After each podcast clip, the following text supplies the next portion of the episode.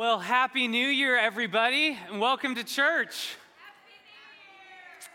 Hey, how many of you are a type A? You are goal setters. This weekend, it's been like Christmas 2.0 for you. You're having a great time.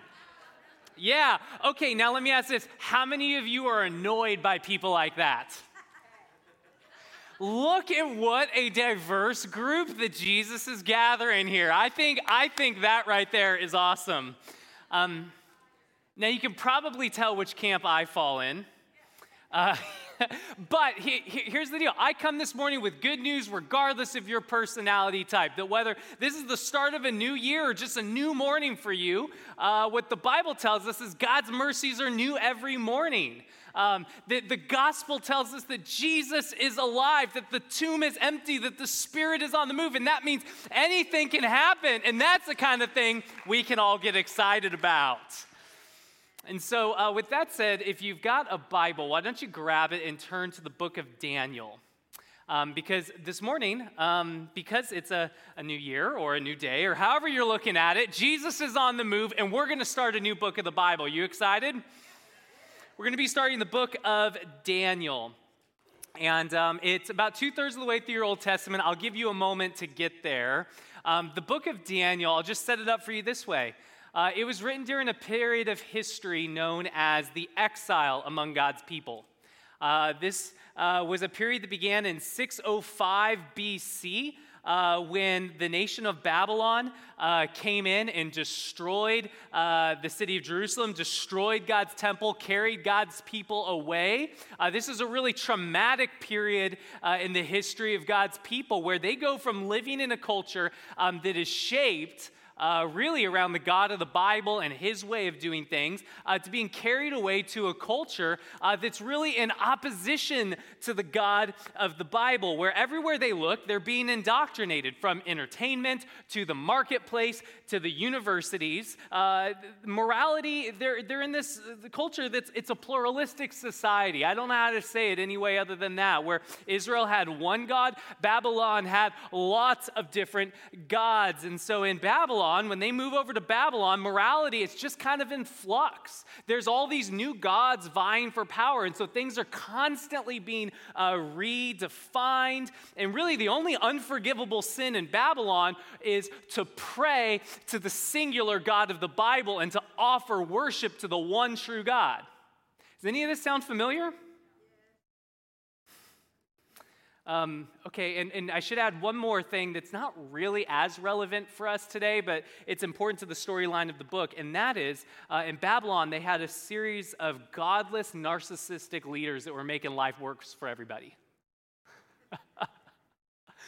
See, this is why we say the Bible isn't an old book, it's a timeless book written to address the problems of every age. Because, um, look, I'll, I'll, just kick off the series with some real talk with you. Um, I am a native Californian, and I love this place. Um, there was a time where we were sent in exile to the Pacific Northwest. and I'm so glad to be in a place where it makes the news when it rains here, where we're all freaking out like, this is amazing. Um, I'm so glad to be back in California, but if I'm being really honest with you, I've had days where I've started to wonder do I really want to raise my girls in a place like this? Um, now, don't worry, we're not going anywhere. Because I've been reading the book of Daniel. And, and this is why I want to share this with you because, guys, this book is written for the day and age in which we find ourselves, for the shifting cultural sands under which we find ourselves. This is why I want to share with you because I don't think I'm alone in feeling that way. And so, if you've ever felt discouraged by the shifting moral climate around us, if you've ever felt like, I don't know how to be faithful to Jesus when uh, kind of all the default cultural assumptions about faith are changing, if you've ever thought, I want to grab my kids and move to Montana before all the Californians drive up the housing prices, the book of Daniel is for you. Is anyone ready to dive in? All right, Daniel chapter 1 starts this way. In the third year of the reign of Jehoiakim, king of Judah, Nebuchadnezzar, king of Babylon, came to Jerusalem and he besieged it. And the Lord gave Jehoiakim, king of Judah, into his hand with some of the vessels of the house of God. And he brought them into the land of Shinar, to the house of his God, and placed them in the vessels of the treasuries of his God. Um, so we are two verses in, and already we're reading something shocking here. Um, let me give you some of the historical backdrop so that you can track with what's going on here. Um, there's a lot of rich historical accounts of what's going on in the world at this point in history. Um, that what we know from inside and outside the Bible is at this point in history that Babylon is a nation that's really kind of on the rise in the world scene, uh, especially in this part of the world. And um, really, under this king Nebuchadnezzar, they reached the peak of their power, where just a few years before these events, uh, the nation of Babylon conquers the nation of Assyria, who was the world power at that time. And they take them down. So, Babylon, right before this, they become the dominant power in the region. And under the leadership of this guy, Nebuchadnezzar, they just continue on this tear through the region, to take over, to become a regional power. Um, they tear through the region, even taking territories that not even the mighty Assyrian army could conquer. Um, if you know your Bible, the Assyrians tried to conquer the city of Jerusalem. Um, they, they, tried, but what happened to Assyria is the same thing that happened to Egypt and every other mighty nation that came against the people of Israel. Uh, they found that no matter how mighty their military force, it would always end badly for them because the nation of Israel, they had the living God on their side. And, and this is really the story of the Old Testament that God chose to draw near to this one group of people, this really kind of unimpressive group um, nothing super impressive, not, certainly not as mighty as the Babylonians, but God chooses to draw near to this group of people and to be with them and to bless them uh, in order to make them a blessing to the rest of the world. We saw this in our Genesis series that God's plan to bless the world is to be near to this man Abraham and his family that would become the nation of Israel, and to through relationship with him, they would flourish and be so blessed that their lives would be a picture to the rest of the world as to how good life with God is and how to come into relationship with God. God chose Israel to draw near to them and to be with them to make them a blessing all the peoples on the earth. This is why no one could ever defeat them militarily, because God had a purpose for these people. And, and so that was the, the mighty plan that, that they would be with God, that their life would come into harmony with how He designed it, and that the world would come from all over and say, Why is your society so just? Why are the poor not suffering? Why are the weak not being pushed down? Why are things so joyful in this place? And that happens for like a second under King Solomon's reign where uh, kings and queens come from all over and they say, What's going on here? But the problem is, um, the people of Israel were a lot like you and me. Um, where they had good days, where they trusted God, and everyone had a great time. And the Queen of Sheba, she, would come in and say, Man, I got to take what you're doing here back to my homeland. Tell me about your God. But then they would have bad days where they would break faith with God. They bring great brokenness into their lives, pain into the world. And, and I say this to you all the time, but um, sin is not the issue, hard heartedness is. Because God can always deal with our sin. We, we see this in the Bible. This is ultimately the point of the cross that God can deal with our deepest, darkest sin, that there's no sin with more power than His cross and His ability to forgive. Sin is not the issue, repentance is. It's, it's the hardness of heart that says, I don't want to change. I don't want to be forgiven. I don't want to see this as the problem or the issue. It, and, and this is what happened in Israel that, that they went from um, being like Father Abraham, who had good days and bad days, to where the bad days would just pile up, to where they began to harden their hearts, where they just became numb to it where they were no longer repenting for their sin. They were no longer sorry for grieving the heart of God. They just gave themselves more and more to their sin. And so God sent prophets to his people. He said, if you continue down this path, if you keep hardening your heart, man, I'm not, I'm not going to keep blessing you. I've blessed you to make you a blessing to the nations. And if you are going to be as wicked and unjust and evil as all the people around you, I will scatter you and send you off into exile. If you're not going to be the blessing that I've called you to be, I'm going to send you off into exile. Uh, God warned them over hundreds and hundreds of years.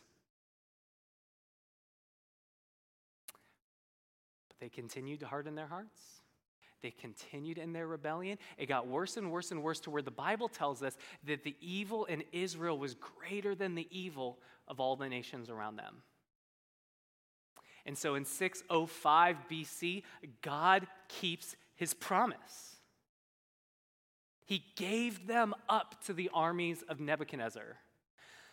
And that's a challenging thought that, yeah, Nebuchadnezzar's responsible. He was on this uh, expansion campaign for the glory of his empire. But ultimately, what the Bible is saying is underneath Nebuchadnezzar's choices is the sovereign choice of God to execute judgment on his people. And, and that's a challenging idea. If that challenges you right now, think about how much it would have challenged them 2,600 years ago to hear this written about them. But, but I want you to see this. What we are seeing from the very outset of this book is we're learning about who this God is. We're learning that he means what he says. And, and, and look, I know there's some of you, you want me to move on right now. Um, you want to look away. You want me to get to the encouraging news because I said at the top, I've got good news for you, and you want me to get to that. But I can't give you the good news until I tell you the bad news. I can't encourage you until you understand the problem that we're in because it'll just be news if you don't understand what's going on here. And I think we're looking right at the problem of our day in this text. I think the great problem in the church today is that we play games with God. We don't take him seriously. We don't take his words seriously. We don't take his warnings seriously. We don't take his holiness seriously. Where he tells us things and we go, yeah, he doesn't really mean that. He doesn't expect me to actually do that. And so we busy ourselves with all of this social activity because that's more culturally acceptable to, to do things that our culture would applaud that would overlap with the Bible. And we ignore the parts that don't overlap with our culture. We ignore the parts of our life that we don't want to address, and we just busy ourselves with religious activity. And we say, man, as long as I'm going to church, as long as I'm driving a hybrid and not doing anything really terrible like polluting the environment, God will be cool with it. And we play these games with God. And I, I just, and we wonder why it feels like the power has left the church of Jesus Christ we wonder why it feels like the blessing of God has left us and that the world is going crazy around us and it feels like we're in exile. Might it be, I just want to ask as we get in, might it be that we, like the people of Israel, have hardened our hearts to his voice? We have picked and chosen what we like in his word. We've played these games where we act like everything is fine when we're really ignoring what the Holy Spirit's been saying to us all along might it be that we are in a similar position as Israel? Something to consider. Verse 3.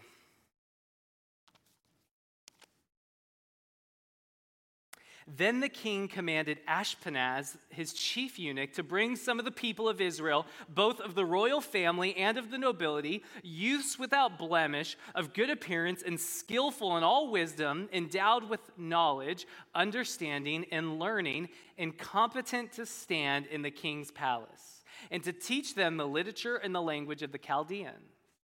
The king assigned them a daily portion of the food that the king ate and of the wine that he drank. They were to be educated for three years, and at the end of that time, they were to stand before the king. Among these were Daniel, Hananiah, Mishael, and Azariah of the tribe of Judah. And the chief of the eunuchs gave them names. Daniel he called Belteshazzar, Hananiah he called Shadrach, Mishael he called Meshach, and Azariah he called Abednego. Um, so we talked about God, the main character of this story. Let's now talk about this guy, Nebuchadnezzar. Um, we're going we're gonna learn a lot about him in this book. He's one of the main characters in the book, but we see some key things here that we need to know about this guy. Um, what we see in these verses is that uh, Nebuchadnezzar, he takes things. He takes nations that don't belong to him. He takes riches that don't belong to them. He takes uh, treasures out of a city, like he takes the things out of God's temple that were a source of honor and identity for that city, and he takes them for himself and he puts them in the treasuries of his own God. This is a man, he's not a giver, he is a taker. He takes nations, he takes wealth, and he takes people. What we read is after defeating the armies of Jerusalem, that he takes uh, the culture makers out of Jerusalem. He takes the good looking people, the young people, the people that everyone in the culture would look to for cues as to what we should value. So he takes the Mary, uh, uh, the Meghan and Harrys. He takes the Biebers and the Swifts. Uh, who, who else am I missing from our culture today? Some of you are afraid to say it. Did you say the king? The kings, yes. Uh, I, so I'm thinking England. I'm like, well, actually, but man, these are young people. That's, I don't know. But some of you are like, move on, Pastor. All right. He, he takes the culture makers of the day, whoever people would look to, but they're the young culture makers. They're the ones on the rise. I think maybe the equivalent in our day is the TikTok influencers. He takes the people with millions of followers that everyone is looking to and he, he marches them on this 900 mile journey north towards the city of Babylon. Um, and when they get there, um, I, I, can only imagine the sight. Uh, Babylon was the largest city in the world at this point in history. Uh, it, the population was in excess of 200,000 people um, which maybe you think, ah, that's not really that big. I mean, like Oakland's twice that size. Um, but at this point in history, that is a massive, massive place. Um, you probably know this. One of the seven wonders of the ancient world is found in the city of Babylon. It's the hanging gardens of this guy, Nebuchadnezzar. This was a massive city. This was an impressive city. Uh, and so these culture makers, uh, young and influential as they were, when they get to Babylon, they have never seen anything like this. They come to this incredible place. They hear a new language, they hear a new culture. And when they get there, um, Nebuchadnezzar, he, he, he wines and dines them. Um, we'll talk about this more next week, but literally that's what he's doing with the food and the wine. He, he's wining and dining the culture makers. And, and, and then um, he puts them in a three year program where they learn the language and literature of the Chaldeans. Now, now before you're like, golly, Pastor, this doesn't sound that bad. Kind of sounds like he took them out of their little small hometown and brought them into a big, impressive city and gave them a free ride through college. Um, so before you think that. Let me just point out a couple of things from our text. Um, number one, it says that he put them in the care of the chief eunuch. What that means is that he literally took away their ability to have children. Are you tracking with me on that one? These are young people with their whole life ahead of them, and he literally, cru- okay, that's too on the nose, but we'll go there now. He crushes their hopes and dreams, literally. I don't care how good the food and the steak and the wine is, no amount of steak is worth that. So, so he, he makes eunuchs of these young men. And then, number two, can I just point out um, his intentions aren't pure with these guys. It's not like he just wants them to have a great time and get the best education possible. And the reason we know that is because the Bible tells us about the new names he gives these guys. So, out of all the people he brings in, the narrative zooms in on four guys in particular.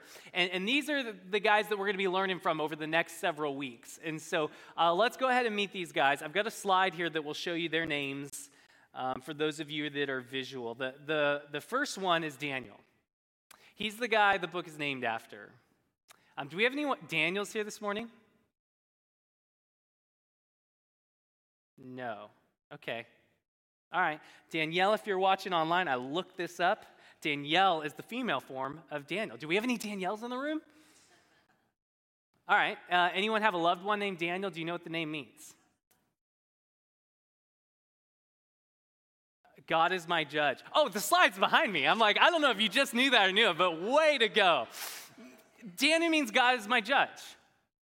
And, and, and so Nebuchadnezzar meets this young boy. He sees all the followers he has on TikTok. He's like, I've got plans for you, but I ain't calling you that.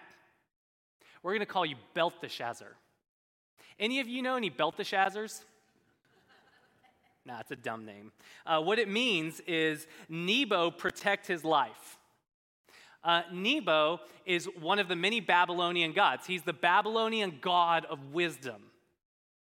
Uh, so, so that's Daniel. He changes his name. Uh, and he changes the name of his three friends too. Hananiah, whose name means Yahweh is gracious, gets renamed to Shadrach, which means the command of Aku, which is another one of the Babylonian gods. He's the moon god. Uh, Mishael, whose name means who is what God is, gets renamed to Meshach, whose name means who is like Aku. So, so a couple of them are named after Aku here. And then finally, Azariah, uh, his name means Yahweh is a helper. Uh, Nebuchadnezzar says, Not going to call you that. We're going to call you Abednego, which means servant of Nebo. You see what he's doing? These guys had good Hebrew names uh, names that I imagine that their daddy and their mama had strong debate around who got to name the kid, if it's anything like our house. These guys had good Hebrew names that spoke to the glory of the God of the Bible. All four of them. And when they get to Babylon, Nebuchadnezzar gives them new names that speak to the glory of his gods. And, and think about think about the power a name has. Um, any of you have a loved one that has a nickname for you? Who has a nickname here that a loved one will call you? I'm not going to ask you for it, but anyone have a nickname? Yeah. Um, when they call you that name, doesn't that evoke something in you? Doesn't that have power when that name is used? Um, or, or maybe some of you, uh, you've been called a name not by a loved one. You've been called a name that tears you down. And, and think about the power that name has over you. Um, names have an incredible ability to shape our identity and our understanding of ourselves. This is something that postmodernism actually gets right. That language has an incredible ability to shape our understanding of reality. That names in particular have this power over us, that the more that we hear it, the more that it is used, it begins to rewire our understanding of ourselves.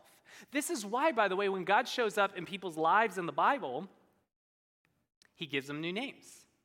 This is why he comes to Abram and he's like, Hey, I like what your parents were going for, uh, but I'm going to give you such a new identity, a new life, you can't have the same name. So let's keep something of that and let's make you Abraham.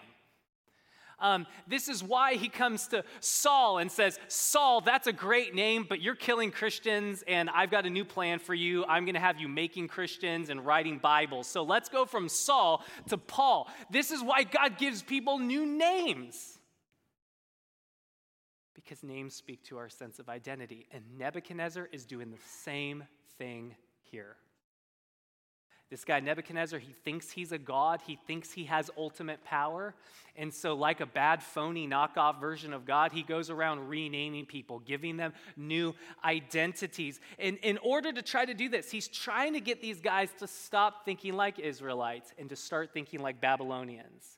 Because he knows if he can get Justin Bieber and Taylor Swift to start thinking like a Babylonian, then all of their followers will follow in suit. And so he knows if I can get the culture makers to start seeing themselves in a new way and to really embrace the lifestyle of Babylon, then that's going to flow downstream to everyone else in the culture back in Jerusalem. This is the pressure of living in exile right here. It's the pressure to assimilate. Uh, to take on the values of the surrounding culture, and, and not only just to take them on and to go with the flow, that's never enough. Exile is never just about shut up and go with the flow. It is always a demand to actually begin to receive these values your, as your own, to begin to see yourself in a new way so that you're not just going with the flow, but that you are beginning to see yourself in a new way and you're beginning to take on the values of the place in which you live. Does that pressure feel familiar to anybody?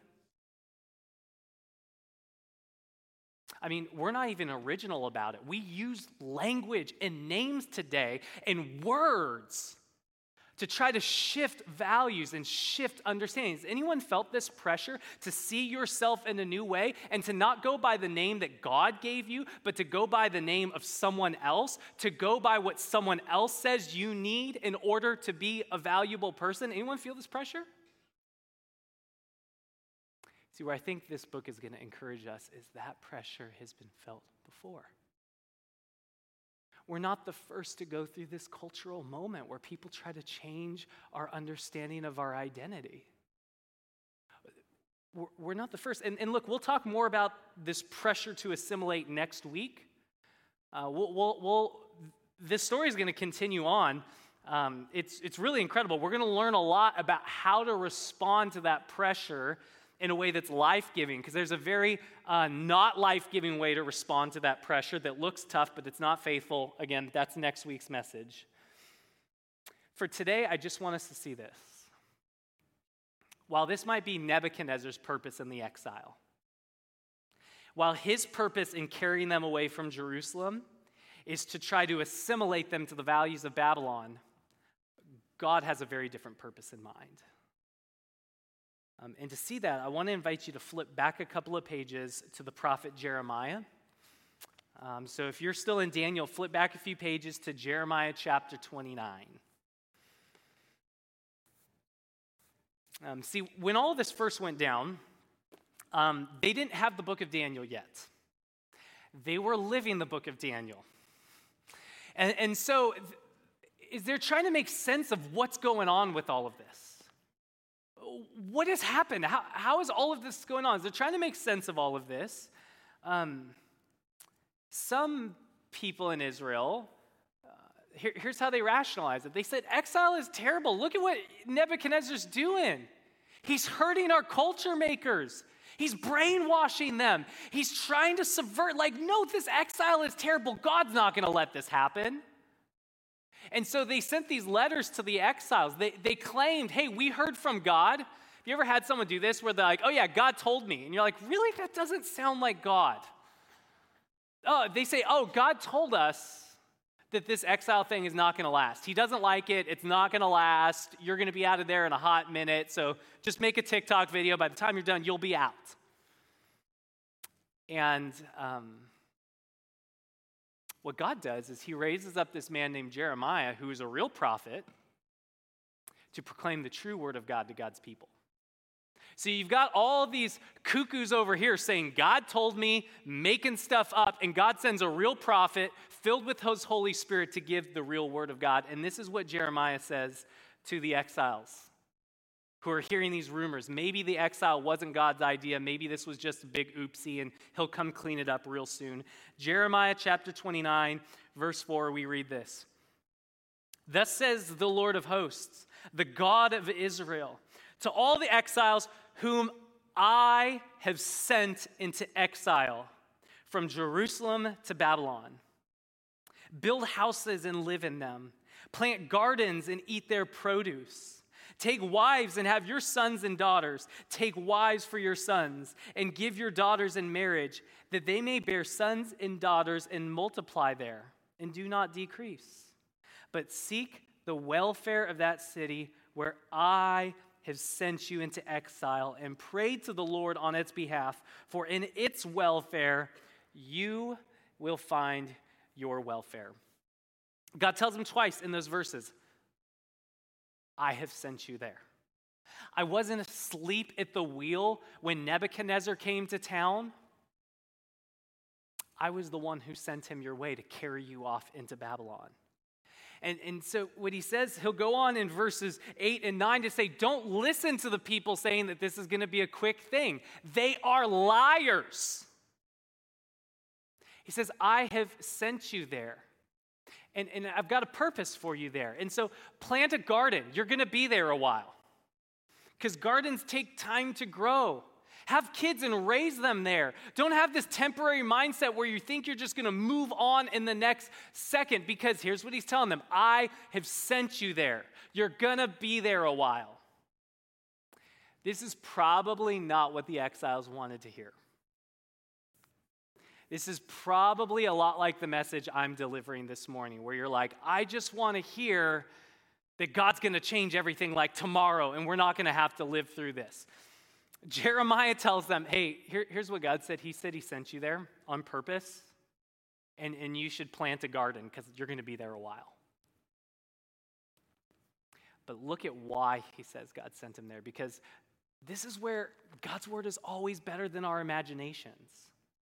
All the people in Jerusalem wanted, say, wanted God to say, hey, it was my bad. I shouldn't have let Nebuchadnezzar in. Jesus was on duty. He fell asleep. Sorry. But that's not what he says. He says, I have sent you there, but listen to why I have sent you there. Uh, verse 11, some of you will know this verse. He says, For I know the plans I have for you, declares the Lord. Plans for welfare and not for evil, to give you a future and a hope. Then you will call upon me and come and pray to me, and I will hear you. You will seek me, and you will find me when you seek me with all of your heart. That is incredible. What God says is, hey, I haven't sent you there because I'm mad at you. Which is crazy because there's a lot of reasons to be mad at the Israelites at this point in history. Read 1st and 2nd Kings this week if you want to see what I'm talking about. These people suck. They were doing evil things, and it was all reflecting on God's name and glory. And what he says is, I haven't sent you there because I'm mad or I'm done with you and I'm sick of you. I have sent you there to give you a future and a hope. See, here's, here's what you've got to know about God God loves you. He loves you. And because He loves you, he is willing to, at times, allow terrible, crazy things to happen in your life to wake you up from your sin and rebellion because sin does not have a future to it. And there is no hope in a life apart from God. And so, as Israel has hardened their hearts and given themselves to this rebellion, God's response to that, you got to catch this. It's not to say, well, forget you guys. I'm done with you. I'm going to go pick the Americans and we're going to have a great time. God's response to the rebellion and wickedness of his people is to say, if you won't turn to me, and repent and come back to me, then I will send you to a place where you will learn to call on my name. I will send you to a place where you can see how broken and how dangerous and how awful life is apart from me. Because for whatever reason, you forgot that in the promised land. And so I, I am willing to bear the shame to my name that will happen when my temple gets destroyed and everyone thinks Yahweh is this junior varsity God. I'm willing to bear that shame upon myself because I love you too much to let you go down this path that has no future, that has no hope. So he says, This is why I raised up Nebuchadnezzar to carry you out, because I wanted to wake you up. I wanted to bring you to a place where you would call on me again. Because here's the gospel when you call on me, you will find me. It doesn't matter how far you've run. It doesn't matter what identity you've taken on, what culture you've embraced, what life you are living. It doesn't matter how many times you've sat in church and grieved the Holy Spirit and been hard hearted when He speaks. It does not matter what you have done. If you would turn and call upon His name, He says, You will find me. Here's the picture God is a father with open arms, saying, At any time you want to turn and come to me, my arms are open to you.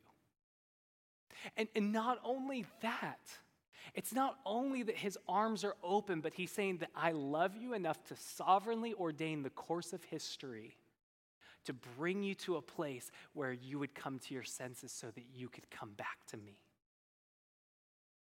This is God's purpose in the exile. He's sending them away from the promised land to wake them up so that he could renew their faith.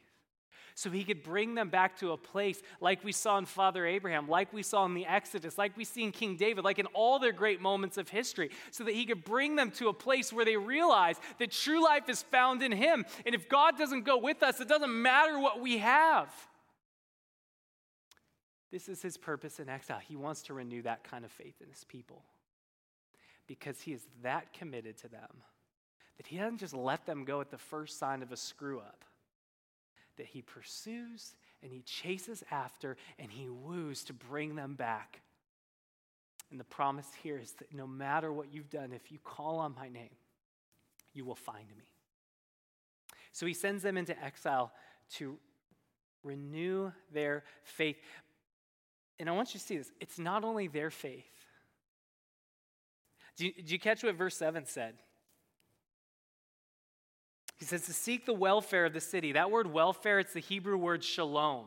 Seek the peace of the city, the flourishing, the well being of the city. Seek the well being of the city of Babylon with all of its many gods and pluralism and the wickedness of that society. It, it lacks some shalom, and I've sent you there to bring shalom.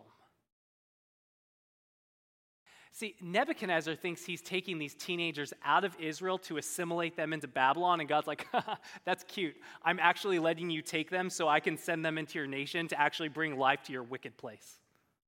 I'm going to send them into your courts. And by the way, that's what we're going to see in the book of Daniel that this guy Nebuchadnezzar is all full of himself and it causes all sorts of problems in his life and for his people. And Daniel, by being faithful, by calling on the name of God, by doing what he says in this text, becomes a blessing to Nebuchadnezzar to where Nebuchadnezzar will repent of his hard hearted, wicked foolishness and all of his policies and say, Daniel's God is the living God and enshrine it in history to where the, na- the nation will be changed because of these four men we just read about in the text.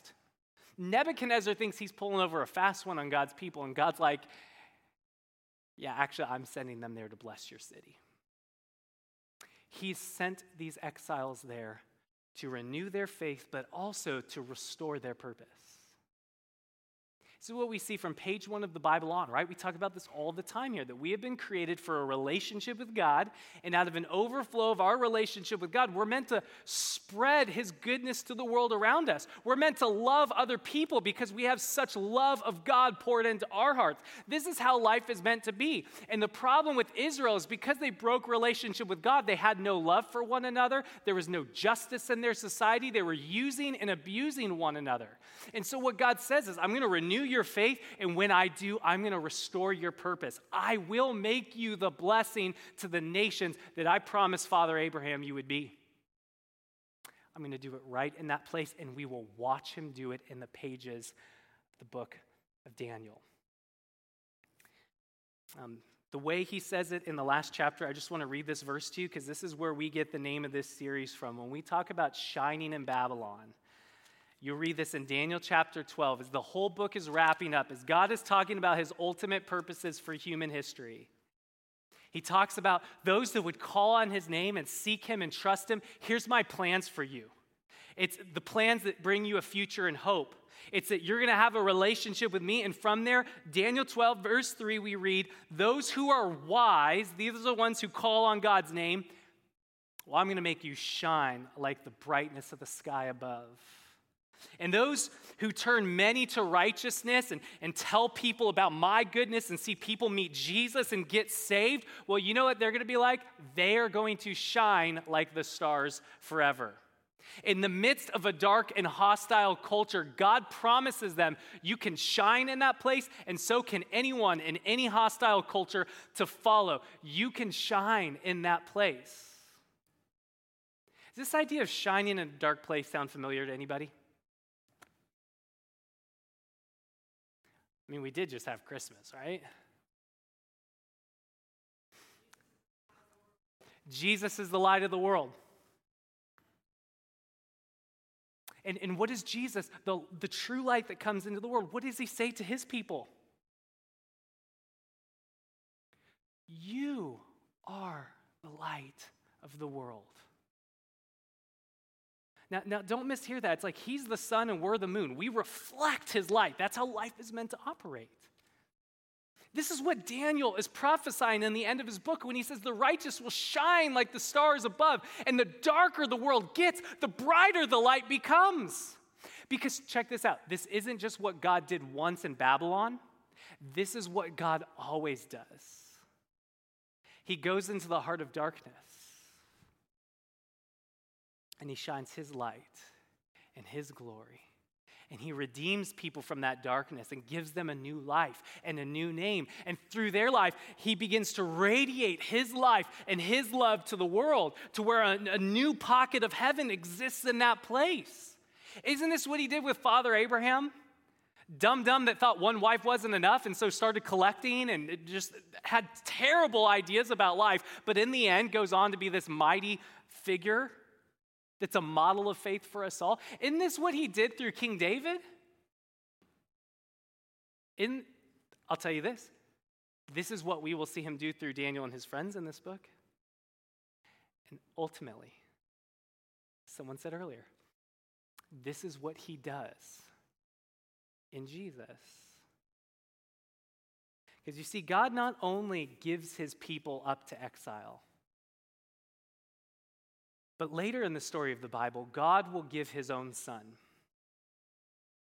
He will see a people walking in deep darkness, and he will decide that's enough of the darkness. My light's going to shine upon them. And the light of the world is going to step down into darkness. And though the world is dark, the darkness isn't able to overcome it. Jesus will leave his heavenly kingdom and come down into our broken earth. You want to talk about becoming an exile and leaving a place that's comfortable and familiar and good for a place that's broken and evil? Why don't you talk about leaving heaven and coming to earth? Like this version of the earth, not Genesis 1 and 2, where everyone's running around naked, everything's going great, it's harmony. We're talking this version of the earth where we're all rage all the time. Jesus became an exile. He left his heavenly home. He came to earth. He sought our shalom. He sought our well being by laying his own life down on the cross and giving his life for us so that he could create in us a new people whose sins are forgiven, who know that God's heart is always open, that we could always come knowing that in him our sins are forgiven, that he makes a new way to be human that He takes care of the sin. Our job is to keep coming back and saying sorry and thanking Him for His grace and asking Him to change our heart and give us more of that grace to live it out a little more this time. The light of the world steps down into darkness. And he makes a new people that begin to shine his light to the world around, which that's where you get the famous verse where he says to his people, You are the light of the world. And, and so, look, I, I am well aware that we do not live in the days of Solomon where, like, real talk, we started with real talk, I'll end with real talk. My non Christian friends aren't coming to me going, Can you tell me what the secret to Christians are? Can you tell me about your God? Because, wow, you guys really have life figured out. You guys look like a really loving bunch that really value righteousness and don't put up with any wickedness in your midst. Now, we, we don't live in the days of Solomon. I think we live a lot more in the days of Daniel, where the walls are torn down, our city is burnt, the temple, like God's name has been defamed amongst us. And yet, sin is not the issue, repentance is. And what we see time and time again throughout history is where God's people humble themselves Say, I'm sorry for this thing I've made it. I'm sorry for not listening, God. I want the life that you have. I don't want to play games anymore. I want the real you. I want to know the living God. I, want to have a relationship with you, not just some religious game I play, where God's people have proclaimed that time and time again, God has met them with acts of renewal, like the kind of thing that we will see in the book of Daniel here. And so as we just as we launch into this series, I just want to ask you to consider how do you respond to that truth? Because I believe there is a corporate and a personal response to this for all of us. Uh, corporately, I think there is an opportunity for the Church of Jesus Christ in our day to say, hey, we've put up with far too much nonsense in our midst for too long. We've covered up too much. We have treated people made in the image of God far too cheaply. We have given the world far too many excuses not to believe in our Jesus. There is, I believe, a response that we as the people of God can make to this text together. It's something that we can do as Fair Oaks Church. It's something that we can do with other churches we partner with to say in this valley that though you might think this is what our God is like, this is what the real living Jesus is like. And so maybe there's some corporate ways that we need to seek Him, to humble ourselves, to repent of any ways that we've become hardened to His voice to us. That's something I want us to be thinking about over the next 11 weeks together, but I also want to encourage you to be thinking about this personally. Um, maybe it can feel really big, like, oh man, how do we change the world's view of the church? Okay, well, let's start with you. Because you are a member of the body. I am a member of the body. So let's start with me. Let's start with you. Let's start with us. I wonder if there's any area of your life that you have numbed yourself to his voice. Um, I wonder if there's anywhere where he's saying, if you would seek me, you'll find me. You remember when you sought me? You remember how good this was? It's been so long. I wonder if there's anywhere that God might be saying to you, like he did through the prophet Jeremiah, no matter what you've done, my plans for you are to give you a future and a hope because, in spite of all the nonsense in your life, I still love you. I'm still for you. And I want to lead you into that future and hope. And so, would you come to me this morning? I want to lead you into that. Um, we're going to take some time to respond to this message by coming to the table where we are going to celebrate the broken body and shed blood of Jesus for us. That is the ultimate banner that says God's arms to us are an open. So we don't have to pretend we don't struggle. We don't have to harden our hearts and stiffen our neck and pretend we don't have issues. The whole point of the cross is God knows you have issues. So come, repent of the sin because He could deal with it and He can bring you more life if you would only come. So, what does it look like for us to corporately say, God, the world is dark, but you've said we can shine in this place, and so we want to pursue it together. I don't know what it looks like for us corporately, but I can tell you this. I think it begins with each and every one of us saying, as a member of your body, Jesus, as a member of your church, I want to shine more brightly in this place. And so I need to get your life into me. There's this area of darkness. I know you know about it. And so I need to finally talk to you about this because I need to seek you this year. Um, maybe you're not the type to do New Year's resolutions. What I would say to you is we'll be in this book 11 weeks. Anyone can do something for 11 weeks, right? That's like usually where New Year's resolutions burn out. So don't call it a New Year's resolution unless you like that. But what do you need to practically do to seek Him in this series? To invite Him and ask Him to make His light shine through you in this place. I don't know what it is, but here's what I can promise you from the book of Daniel. If you would seek Him, you will find Him, and you will find His power to redeem and to restore unmeasured. And He will shine through you in this place. Let's pray and ask Him to do it. Father God, I thank you that you do not give up on us. God, I just want to, as a pastor and a Christian, as a part of your church, I just want to say, I'm grieved at the state of your church today in our world. And I know you're grieved.